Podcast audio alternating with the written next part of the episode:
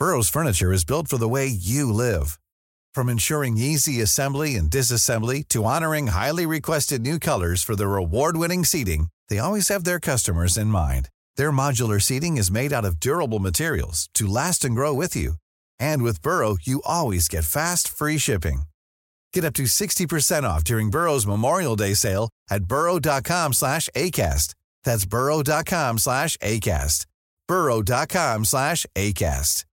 Hey, I'm Ryan Reynolds. At Mint Mobile, we like to do the opposite of what Big Wireless does. They charge you a lot, we charge you a little. So naturally, when they announced they'd be raising their prices due to inflation, we decided to deflate our prices due to not hating you.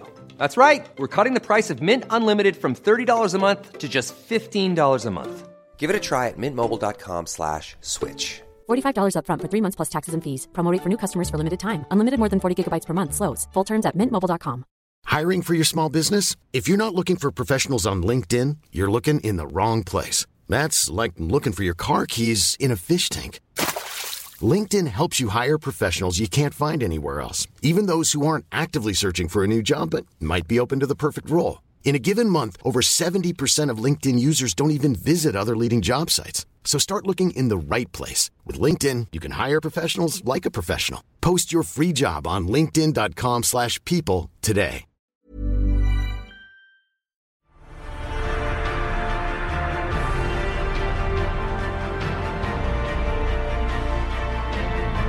Hello, welcome back to Popcorn Podcast with Leigh and Tim, where this week we are taking you through Ridley Scott's latest historical epic, Napoleon, plus all the latest movie and trailer news.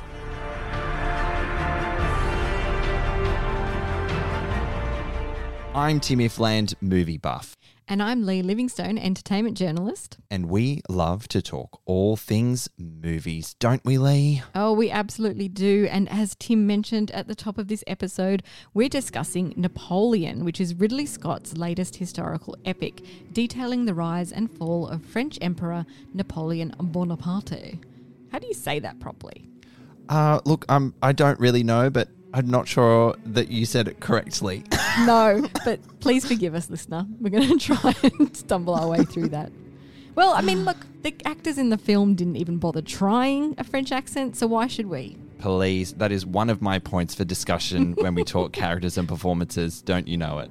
Okay, sorry, I digress. Anyway, Napoleon is about the conqueror's relentless journey to power told through the prism of his addictive, volatile relationship with his wife, Josephine. Directed by Ridley Scott, who has brought us such incredible cinematic marvels like Gladiator, The Martian, Blade Runner, and Alien, to name a few. It's from a screenplay by David Scarpa, who previously wrote one of Ridley Scott's latest films, All the Money in the World. Napoleon stars Joaquin Phoenix as the man himself, Vanessa Kirby as his lover Josephine, Rupert Everett as the Duke of Wellington, hilarious, Paul Rhys, Edouard Philipponnat, Ben Miles, and Tahar Rahim. This has been a long time coming. I know Napoleon's been like a film that Ridley Scott has been wanting to make for many, many years.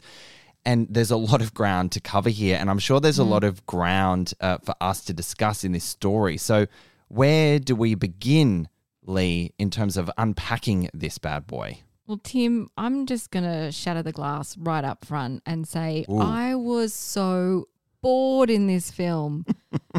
oh my God. And you can tell when I'm bored because I just talk at you through the whole movie. yeah, yeah.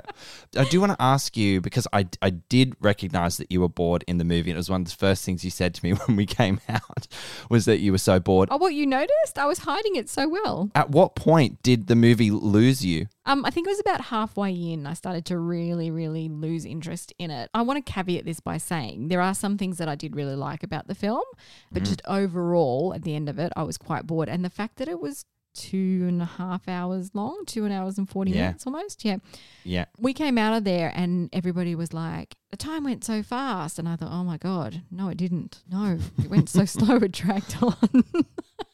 But maybe that was just me. Are we on the same page about this, or, or, or do you have a differing opinion? Look, I can't say that I was bored in the film, but that doesn't mean that I particularly loved it and enjoyed it. There were definitely elements of this movie that I was mesmerized by, especially when it comes to how the film was shot and the action and the look of it, absolutely, which we'll dive mm-hmm. into. But for a two hours and 38 minute film, uh, you would think that I'd kind of be on the same board fence with you. But I think it came down for me that it just moved so fast. It was so choppy, which made the story like, I don't know how you felt, was quite incoherent and hard to follow. Yep. Because if you don't come in with uh, an understanding of Napoleon and that history of French politics back, you know, 200 or so years ago, mm. then this isn't the film for you because it doesn't explore or explain anything. It's just assumed knowledge and it just moves like a freight train. So, for that reason alone, I wasn't bored because it was just throwing shit at me all the time.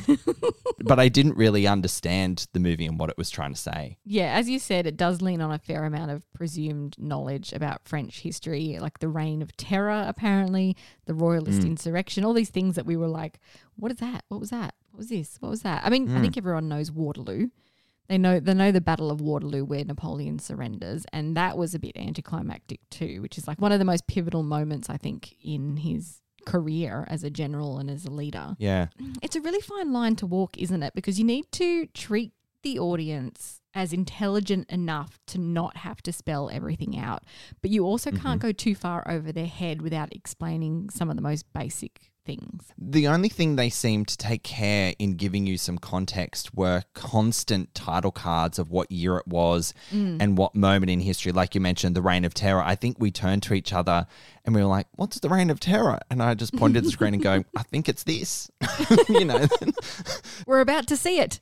We're about to Yeah. see what the Reign of Terror is. We're about to see it. But we just, you move on so quickly from it. Mm. So you don't even get a chance to try and, Uh, through osmosis, try and understand what these moments in history were because they barely sat in them for long enough and just moved on to the hmm. next thing, which is a casualty of covering so many decades of a really complex life that was Yes. Napoleon and all the things he had, he achieved and did.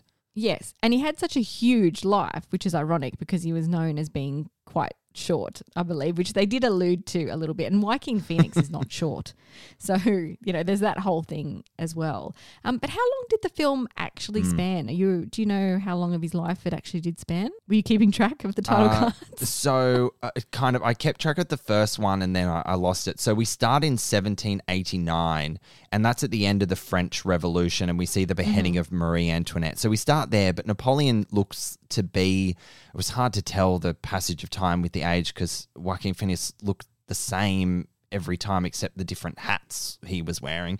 But he looked like to be in his early mid 20s maybe.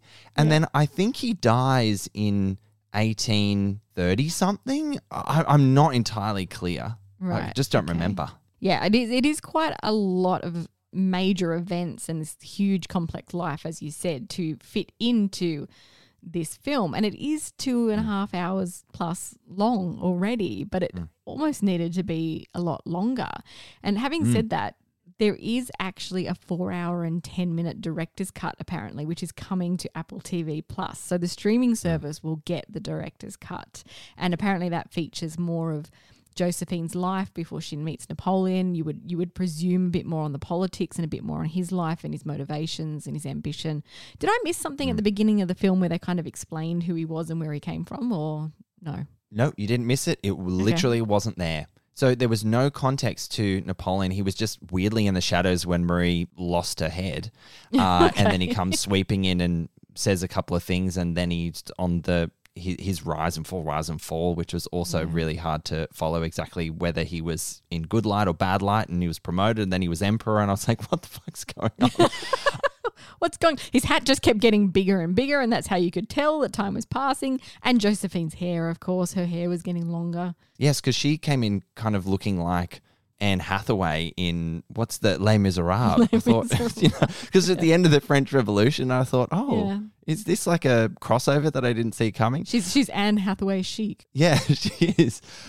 but no, we we didn't understand anything about Josephine she she kind of came in with her two kids and she was a widow. Yeah. All, all that we got between the two of them was them just incessantly and constantly awkwardly staring at each other from across the room in a party and mm. then they get it on and they get married and here we have this love affair that goes on for decades. Yeah, and that's the thing I think is the film is marketed as this romance, this and historical epic. So the the mm. duality of that. To me, it didn't really feel like it sat in either camp. You know, Napoleon and Josephine are sort of known to have this romance for the ages. We have this perspective through their love letters that, you know, while he was away at war, he was writing her these romantic letters and all, you know, it's all seen through this rose colored lens. And obviously, Ridley Scott has taken a more realistic approach given mm. the times and what was going on and who Napoleon was as a man and, and a woman's role during that time. But I feel like he relegated Josephine to this society climbing, wily harlot, for lack of a better word, who seemed to have almost Stockholm syndrome. You know, it feels like this relationship was written by a man who didn't really know what to do with the female character. Yeah, it was such a shame because you are right. It's pitched as this, you know, of course, we know Napoleon as this great uh, tactical person on the battlefield, his political tenacity, which talk about a little bit more because I don't particularly agree with that from what we saw in the film. But this love story, this uh, this obsession, it was it was childish. It was quite disturbing to see play out. I think Stockholm syndrome is a is a real way to kind of describe what we saw. But jo- Josephine doesn't really have a great deal of, of substance, or she's she's not written in a way that she presents in anything pretty exciting. Does, Yeah. does that make sense? Yeah, and maybe that is the case. You know, maybe they really did have this kind of toxic codependency and and emotionally blackmail each other, and she just wasn't really all that interested in him. But uh, wasn't marketed that way, so it was confusing when you sit down and you see something completely different. because their relationship uh, was quite dull on screen, other than them fucking like jackrabbits every five minutes. And then they would just sit in silence with each other and just Yeah. say bizarre things from time to time. It, I wasn't getting swept up in their relationship at all. Yeah, again, it skates over a lot. It skates over the politics of, of his rise and fall. It skates over their love affair really quickly. It's almost like just trying to stuff too much into a short film. And I can't believe I'm saying that because this film is not short. And you know how I mm. roll my eyes whenever a film's over two hours. But this mm. film really does need a director's cut, I think. we know that Ridley Scott loves a director's cut, but I'm curious because you weren't particularly enamored by this film at, at its current length. Will, will you watch the director's cut at more than four hours? Do you think there's a good movie in there that's less the highlights reel of Napoleon and it will delve deeper and kind of come together? Well, this is what I'm wondering from what we've seen because you know the pedigree of Ridley Scott. You know what he can deliver. Mm. Sometimes it's a bit hit and miss, but you you know that he knows how to do a historical epic. He does. Yes. And so I am interested to see whether it was just the cut that was really messy and things were left on the cutting room floor or whether it isn't written well um, because it's definitely not the performances. You know, Joaquin Phoenix and Vanessa Kirby have incredible chemistry. They did a really good job. I just don't think the creative choices that were made gave them room to really fly. And you know, I read something online which made me laugh actually that Napoleon can't be good if we want Gladiator 2 to be good because that's just how Ridley Scott works. Is that true? I mean, you look back on the last couple of films that he's done with House of Gucci and The Last Duel. Mm. So maybe you're right. Maybe Napoleon is the good one and Gladiator 2 is going to be the crap one. Oh, no. Look, I'm already quite nervous about Gladiator 2 just because it's been so long and it feels a little odd that we're getting a sequel for that film in the first place. Mm. I quite liked The Last Duel, which was one of Ridley Scott's more recent films, and it got it got murdered at the box office. Critics were really unsure of it. it it's, it's mm. just a really, really fantastically made movie. I definitely think it's better in leaps and bounds to Napoleon just because it's told better. It's more of a coherent story Yes. in a really clever way. But yeah, hopefully Gladiator 2 is not going to suffer at the hands of Napoleon. I mean, there aren't many directors who can make this type of film anymore. This almost mm. Ben Hur like production. And I do love it. I really do love a Ridley Scott film. And it'll be a sad day when, you know, character driven period pieces like this are being made about the 80s and 90s or something. Mm-hmm. It'll be a sad day at the cinema. it will. There's no stopping the man. No. He and I I quite like the things that he says in the press because to to put it bluntly, he doesn't give a fuck what you think. and Yep. it- there's and really tongue in cheek. I mean, there's one thing that he said about uh, Martin Scorsese. He's just making comment in jest, in light that he, oh, Scorsese has only made one one film since 2019's The Irishman, which is the Killers of the Flower Moon, and he's a fellow in his 80s uh, Hollywood filmmaker icon.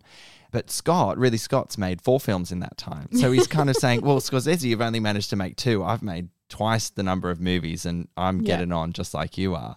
Yeah, he just gets on with it, and you're right. He just really doesn't give a fuck. It's no bullshit when it comes to Ridley Scott, and that's it's just amazing. You know, there's just so many Ridley Scott isms in this film too. I mean, you got a big sweeping battle scene. Did we really need a graphic shot of a horse being shot in the chest by a cannonball?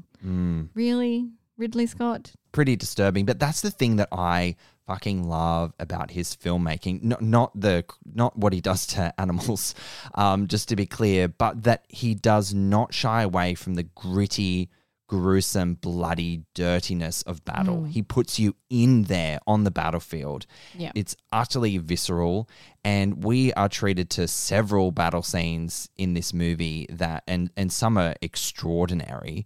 Uh, some of the best battle scenes I've seen on film for for many years. So it's just insane how he shoots his movies, what he delivers in that sense, because he has not lost any of his ability to deliver in that space as as an older filmmaker. Absolutely. And more to your point about putting you right in the middle of the battle, that's another unique thing about how he films mm. is he uses multiple cameras and practical effects and you're right in the middle of all this action because he's got so many cameras surrounding the action. He can capture every angle at once mm. and get it in that first couple of takes so it doesn't need to be recreated all that much and you get so much nuance from that because things happen in the heat of of creating a film on set and all this you know improvisation and and it just makes for a really unique experience as you said a visceral experience putting you right in the middle of it all Yeah, the coverage of of his films are amazing, and it gives him so many options to tell the story. But can you imagine the the pressure on his crew with with eleven cameras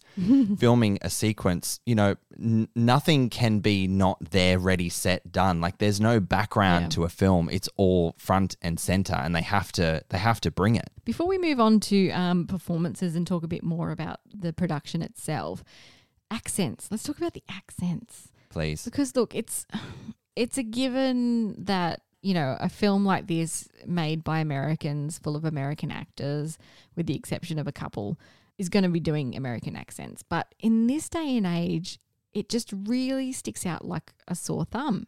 Hmm. But I don't know what else can be done because if they did, you know, a House of Gucci Italian accent, but French, we'd all be picking them apart for it. So what do you do? you hire French actors. That's what you do. Yeah, or or if you're an actor and I'm looking at you, Joaquin Phoenix, I'm looking at you, Vanessa Kirby. You're playing French people, so you need to be able to come to the table and put on a French accent for that mm. authentic experience. It's really bizarre to me, Leigh, and I'm so glad we're talking about this and we have talked about it on the podcast before. It's not necessarily an isolated criticism of this movie. It's of like historical epics that get made uh, all the time. Whereas they just don't bother and uh, they put so much attention and care in making it come together as a fully realized world where you're plonked in France in, in the 18th century. That is utterly convincing here. Through costumes, through sets, every Yeah. detail is incredible except the accent. Except the accents. And you know what really, really grinds my gears about this? And this is where it outside of that you're an actor and you should be able to put a French accent on, where it's really inexcusable is that you have a film that has English characters, French characters, Russian characters, hmm. but you have English accents being used for French characters, but then when you bring English characters in who have English accents, it's it's very confusing when there's political conversations happening and they all fucking sound the same, but they're from different countries.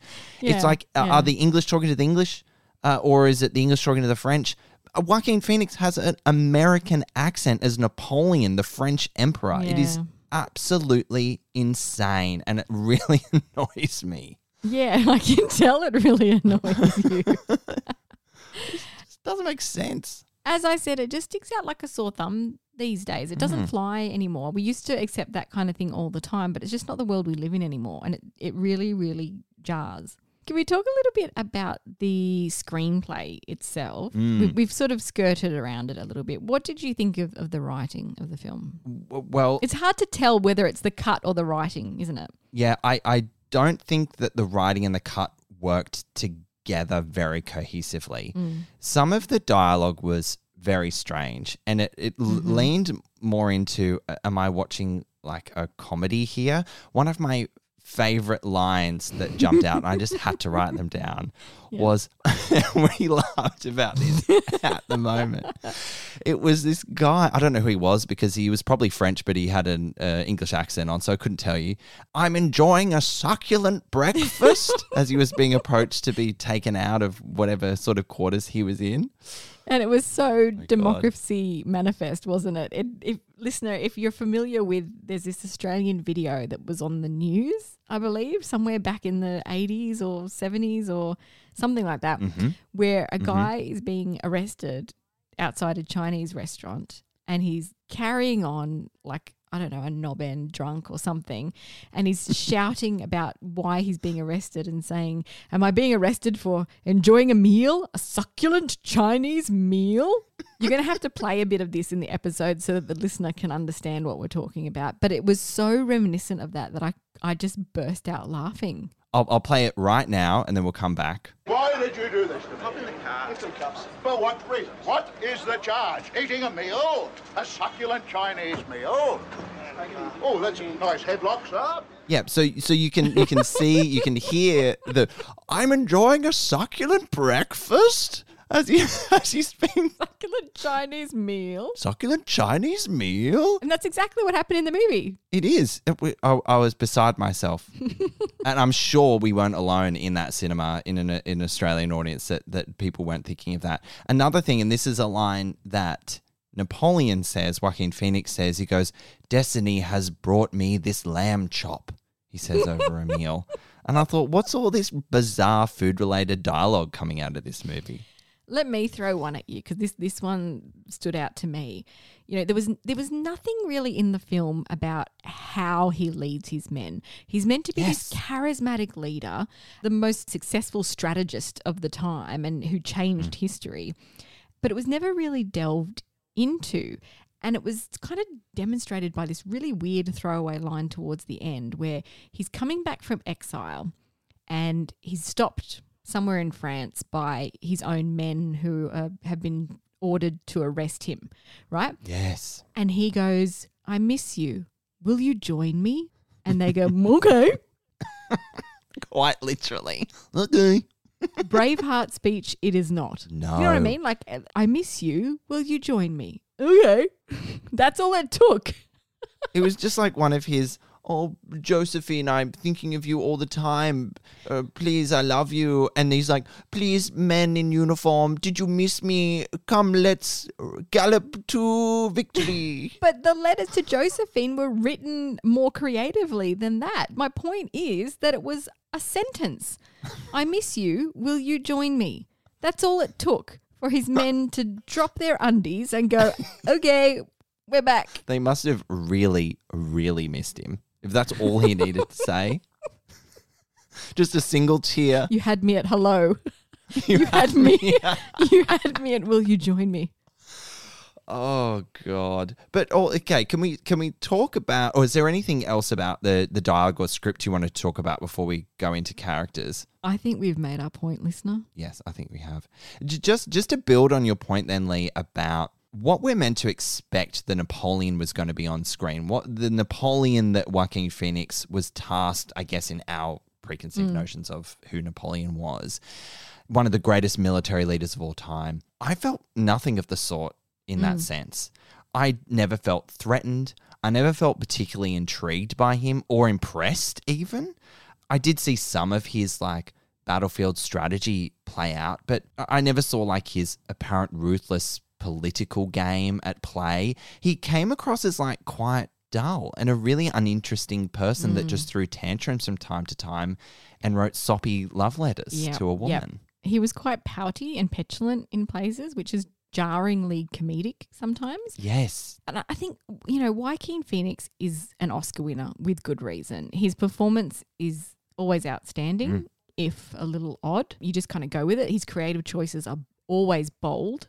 But here in this mm. film, I don't think they translate to what this film is supposed to be. Mm. And maybe there's something we're not quite registering about Napoleon's psyche because, you know, Joaquin Phoenix is the type of actor who will really dig in deep and become this character.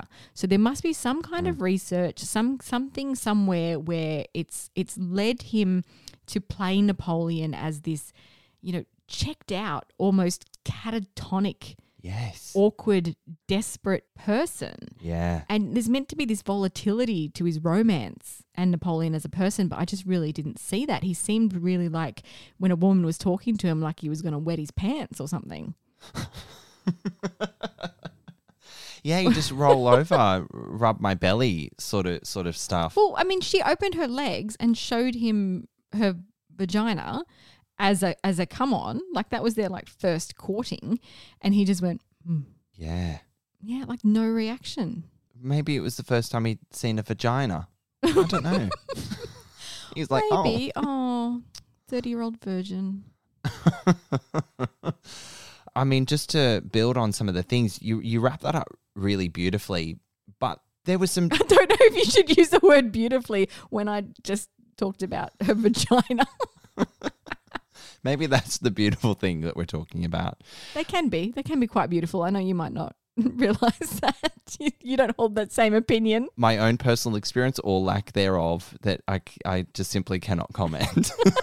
but I have been to that art place in, in Hobart where the wall of vaginas. So I've seen I've seen plenty of vaginas in that context in an art installation. I've seen one. I've seen one. I've seen one. Leigh, I've seen one. Oh, please, let's move on. This episode's becoming. Dad, guess what I saw today? Coming home excitedly from the museum. Anyway, it's a it's a great uh, modern art museum in Hobart. You should check it out. Notwithstanding just the wall of vaginas. Anyway, okay, we're moving on. Okay. Sorry, Josh, I'm straight now. I'm straight now. I was gonna, I'm gonna need more than that. One of the things Napoleon did, which I found utterly hilarious and bizarre, because I wasn't expecting it, and whether or not this is a choice of Joaquin Phoenix or it's written in text somewhere and he pulled on that, was he did it more than once in the film. I'm pretty sure he would fall asleep while being spoken to, like he was just so unengaged. yeah. It seems like he was quite a bizarre man, and maybe that's what they were aiming for. I mean, the hmm. filmmakers have discussed the duality of how he was a revolutionary and a dictator, and, and I guess a life like that is really hard to portray in a cohesive way in less than three hours. And I think that's the root of the problem that we're coming up against. Uh, one way to counter the talk on vagina is that I want to talk about Going back to vaginas. going back to vaginas. Yes. Oh, sorry, listener. because I've just seen a point on here that I forgot in some research that I forgot, and I've seen it here. Did you know that um, Napoleon's penis is part of a private collection? I have heard that actually. So apparently, and I, I'm gonna. This is an abridged version. Look it up. It's actually fascinating. The story of Napoleon's penis and kind of all its travelings and experiences over the last 200 or so years. So when he died.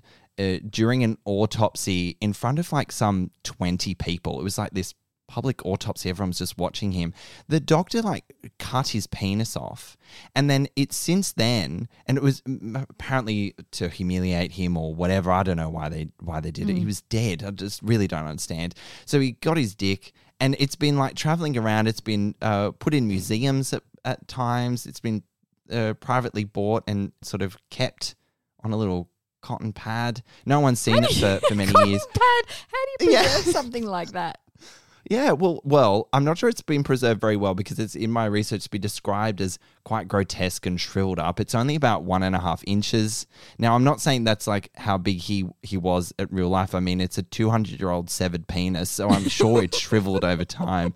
But I don't think it would be all that easy on the eye. But anyway, I just thought mm. I'd throw that in there. Napoleon's penis is like hanging out in modern times. Just you know, because why not? The more you know, aren't you so glad that you came to listen to Popcorn Podcast? Because we tell you things and we teach you things, and you come out you come out grown from when you started.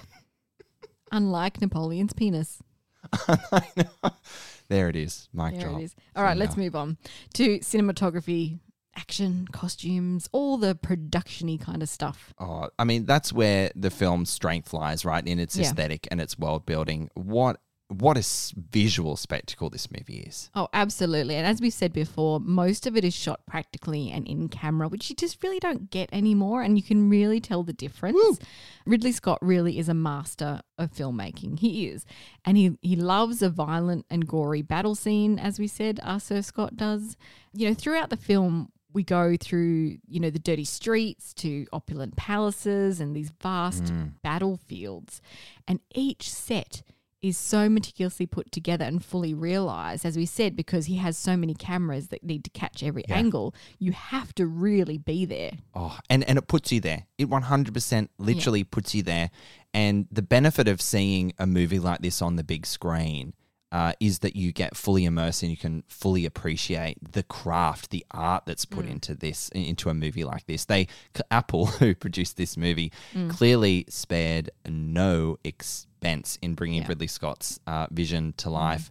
One of the things that I really, really admire about how Ridley makes his movies is, as you mentioned, a lot of in camera stuff, a lot of really tricky practical effects that just deliver in spades from an experience perspective.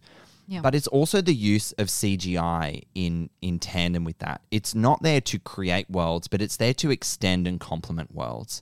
Mm. I visually this movie, and you know I've got an eye for this and CGI where where I can tell where things aren't real and mm. it's like whatever. There were shots in here that I thought this all has to be real. But but knowing that there would have been elements of extending the battlefields in some way or tidying up something here and there, you know, that building doesn't uh, like actually physically exist unless it did. Like there is there are scenes and shots here that I was like, I don't know, is it CGI or is it real? It's flawless, absolutely flawless. The battle scenes in particular are, are breathtaking. He does a battle scene really well. Mm. It's really edge of your seat stuff. You know, on their own, they're winners. But it just unfortunately feels like everything in between that is confused and just waiting for the next battle to happen Mm. that isn't even fully explained. But it is exciting when, which sounds awful because despite him being like a military strategic genius, so many people died at the hands of his military decisions. Some three Yeah. million soldiers over his 50 year reign or whatever it was. Yeah. It's, it's awkward and uncomfortable to say. I was always really excited when the next battle came up because there's so much bloodshed and that's real bloodshed. But um, it t- took you out of like quite mundane scenes and incoherent story and character. So it, it was always a breath of fresh air when, oh, great, we have another battle. Let's Yeah. go. oh, he's going to kill some more people. Let's go. Yeah. Can I let's do just say, how wild is it that it's someone's job to stand and play a drum during war? Like, I you have no chance, mate. You don't even have a gun in your hand. You've got a drumstick. You got to run with a giant drum in front of you. Good luck. You're not going to save France with your sick beats, are you? it's, Sick beats. Oh, dear. You know, we haven't really talked about the performances uh, too much. We touched on Joaquin Phoenix, but I mean, Vanessa Kirby. Can we talk about her? Because she's absolutely stunning. She always is. Her portrayal of Josephine in particular is just nuanced and, and gorgeous. Uh, I mean, I can't fault her. She just didn't get enough to work with, I think. She didn't get enough to work with, but my gosh, she can command a screen when she's on it. She is utterly mesmerizing. She is very intense. She is very, very intense. And I guess Josephine was intense as well because she had this fierce independence, but this vulnerability too because she was just so uh, infatuated by this man. And she she felt incredibly lost. There was real nuance. There was real complexity to her character. And, and Vanessa did ev- everything that she could to at least grip you in although not have all that much to do. And I'm ho- I'm hoping that in the director's cut we have more of Josephine and and she gets her her dues as a brilliant actress on screen More Josephine, please. What do you think about the uh, talk that Joaquin Phoenix is going to be up for another Oscar? Mm, it, I'm not feeling it. Well, actually, I hadn't even heard any chatter about his Oscar runnings, but I, I think that there are enough lead acting roles that will see him be pushed out of the Mm. top five. In particular, Bradley Cooper in, in Maestro, I'm hearing is the Mm. is the front runner at the moment. Yes. Oh gosh, I cannot wait to see that film. Shall we wrap up our review of Napoleon? Yes, I think we've given it our all, my friend. Okay, well, Napoleon should have been a lot longer or a lot shorter. Take your pick. What do you want, Leigh? Long or short? Take your pick. Sir Ridley Scott is a master at this exact kind of historical epic, but much about this particular campaign fails to conquer anticipated interest. Kirby and Phoenix are at the top of their game, but creative choices don't land in a way that does them justice. Looking at the film piece by piece, there are really stellar moments here that show what Scott is made of, but they never come together cohesively enough for compelling viewing. So I'm giving Napoleon two popcorn kernels out of five. There you go. Well, Napoleon, at least visually, is an epic historical drama from the experienced and tenacious Ridley Scott. Visually, there is no faulting it, like we've discussed, with completely immersive and lived in sets, environments, and costumes. They spared no expense and it showed. It is the battle scenes that elevate the experience to dizzy heights, constantly asking yourself, how on earth did they do that? Especially the ice battle scene, which we've mentioned, that is a, a feat of filmmaking. But Napoleon is incredibly incoherent as a film with choppy storytelling and a serious lack of depth to what is happening. I wasn't ever bored, just confused. Paired with a Napoleon who I found rather unremarkable, it's not a film I left feeling very connected to or moved by. I'm going to rate Napoleon two and a half popcorn kernels, Leigh. An extra half. Extra half, an extra one and a half inch. Oh Almost. You're you're thinking back to the penis again, aren't you? I am. I'm thinking back to the penis, Leigh. You are right. Napoleon is in Australian cinemas from November 23 before it streams globally on Apple TV Plus at a later date. Millions of people have lost weight with personalized plans from Noom, like Evan, who can't stand salads and still lost 50 pounds. Salads, generally, for most people, are the easy button, right? For me, that wasn't an option. I never really was a salad guy. That's just not who I am. But Noom worked for me. Get your personalized plan today at Noom.com. Real Noom user compensated to provide their story. In four weeks, the typical Noom user can expect to lose one to two pounds per week. Individual results may vary. I'm Sandra, and I'm just the professional your small business was looking for. But you didn't hire me because you didn't use LinkedIn jobs. LinkedIn has professionals you can't find anywhere else, including those who aren't actively looking for a new job but might be open to the perfect role, like me. In a given month, over 70% of LinkedIn users don't visit other leading job sites. So if you're not looking on LinkedIn, you'll miss out on great candidates like Sandra. Start hiring professionals like a professional. Post your free job on linkedin.com/people today. So, on to our news section of the episode. It's been leaked that Universal is in early development on a new Jason Bourne movie with All Quiet on the Western Front filmmaker Edward Berger in talks to direct. So, this would be the sixth film in the action franchise, which has taken more than $1.6 billion at the box office since it first began in 2002. Wow, that's a lot Yeah. of coin. Now, it's really early days, so this may be happening far in the future or could fall apart completely, as so many planned films sadly do. There's currently no script in the works and no writer attached. It's not sounding good. Uh, so it's unclear if original cast members like Matt Damon will return or they'll entirely reboot the property. Have you seen all of these films in the franchise to date? I've got some gaps, I'm pretty I sure. have, yeah. Um, have you seen the Jeremy Renner one? That's the gap. I, I, I have not seen that one.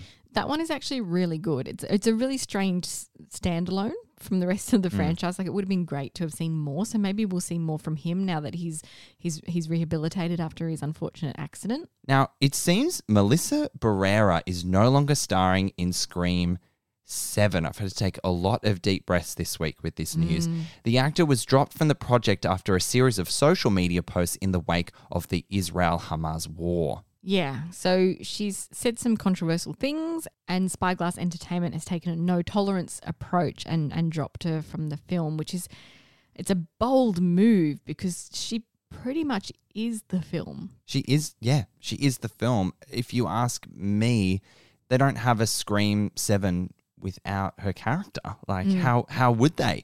They've they've planted seeds and set up her character beautifully over the last two movies. That's Mm. leading to something. W- Where is that going to go now? It's Mm. just really really disappointing. And we were talking earlier in the week that surely they'll backflip and they'll get her back on board. But then now, soon after that Mm. happened, it's been announced that Jenna Ortega has dropped out of the project due to, as they say, scheduling conflicts with Wednesday Mm. season two, which her reps apparently informed Spyglass Entertainment of before the strikes happened. And, and that may very well be true, but the timing of announcing this is extremely coincidental. And of course, she would stand in solidarity with, with Melissa. Of course, it was literally less than 24 hours after Melissa was booted by the studio. It, it's no coincidence that the news about Jenna moving off the project is so close to that. I reckon she's standing in solidarity. It'll be interesting to see what happens to the rest of the cast. What what's Courteney Cox going to do? Will they bring Neve mm-hmm. Campbell back in because she was really poorly kicked off mm-hmm. Scream Six for lack of money that she was she was worth. So that was really disappointing. Yeah, I think Spyglass are, are really stumbling stumbling here with this hmm. franchise.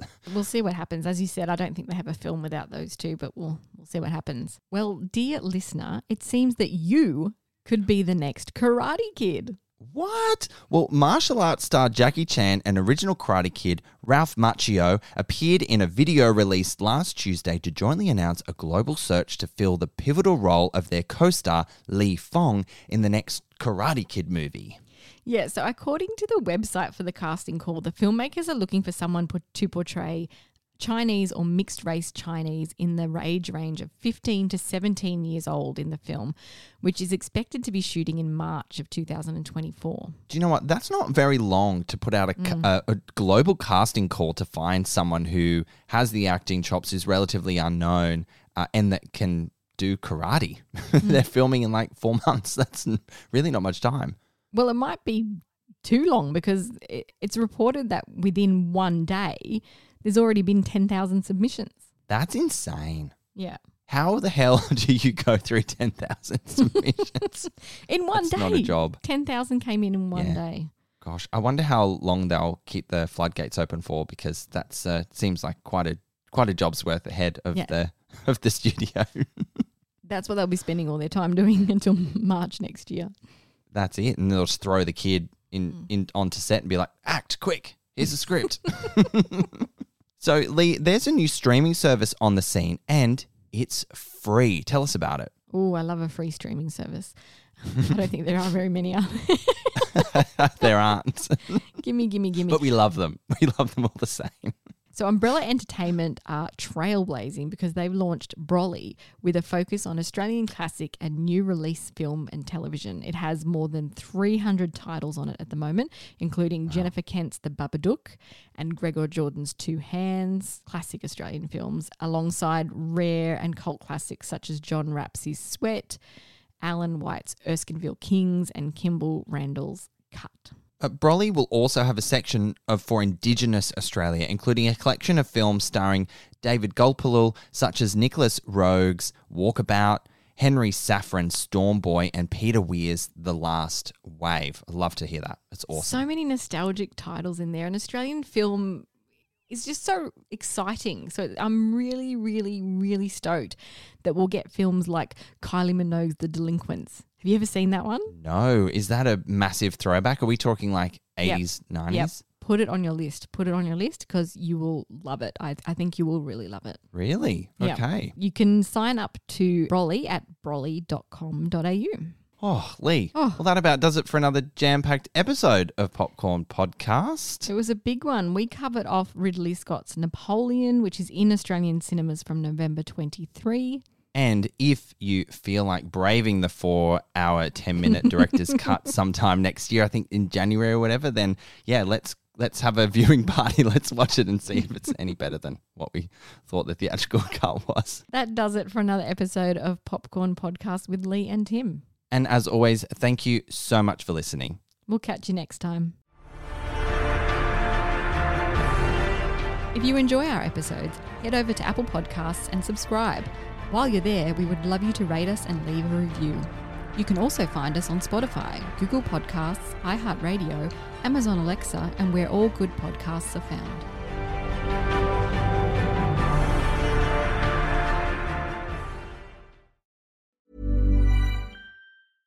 Imagine the softest sheets you've ever felt. Now imagine them getting even softer over time. That's what you'll feel with Boll and Branch's organic cotton sheets. In a recent customer survey, 96% replied that Boll and Branch sheets get softer with every wash. Start getting your best night's sleep in these sheets that get softer and softer for years to come. Try their sheets with a 30-night guarantee. Plus, get 15% off your first order at bollandbranch.com. Code BUTTERY. Exclusions apply. See site for details. Hi, I'm Daniel, founder of Pretty Litter. Cats and cat owners deserve better than any old-fashioned litter. That's why I teamed up with scientists and veterinarians to create Pretty Litter. Its innovative crystal formula has superior odor control and weighs up to 80% less than clay litter. Pretty Litter even monitors health by changing colors to help detect early signs of potential illness. It's the world's smartest kitty litter. Go to prettylitter.com and use code ACAST for 20% off your first order and a free cat toy. Terms and conditions apply. See site for details. Even when we're on a budget, we still deserve nice things. Quince is a place to scoop up stunning high-end goods for 50 to 80% less than similar brands. They have buttery soft cashmere sweaters starting at $50, luxurious Italian leather bags, and so much more. Plus, Quince only works with factories that use safe, ethical, and responsible manufacturing. Get the high-end goods you'll love without the high price tag with Quince. Go to quince.com slash style for free shipping and 365-day returns.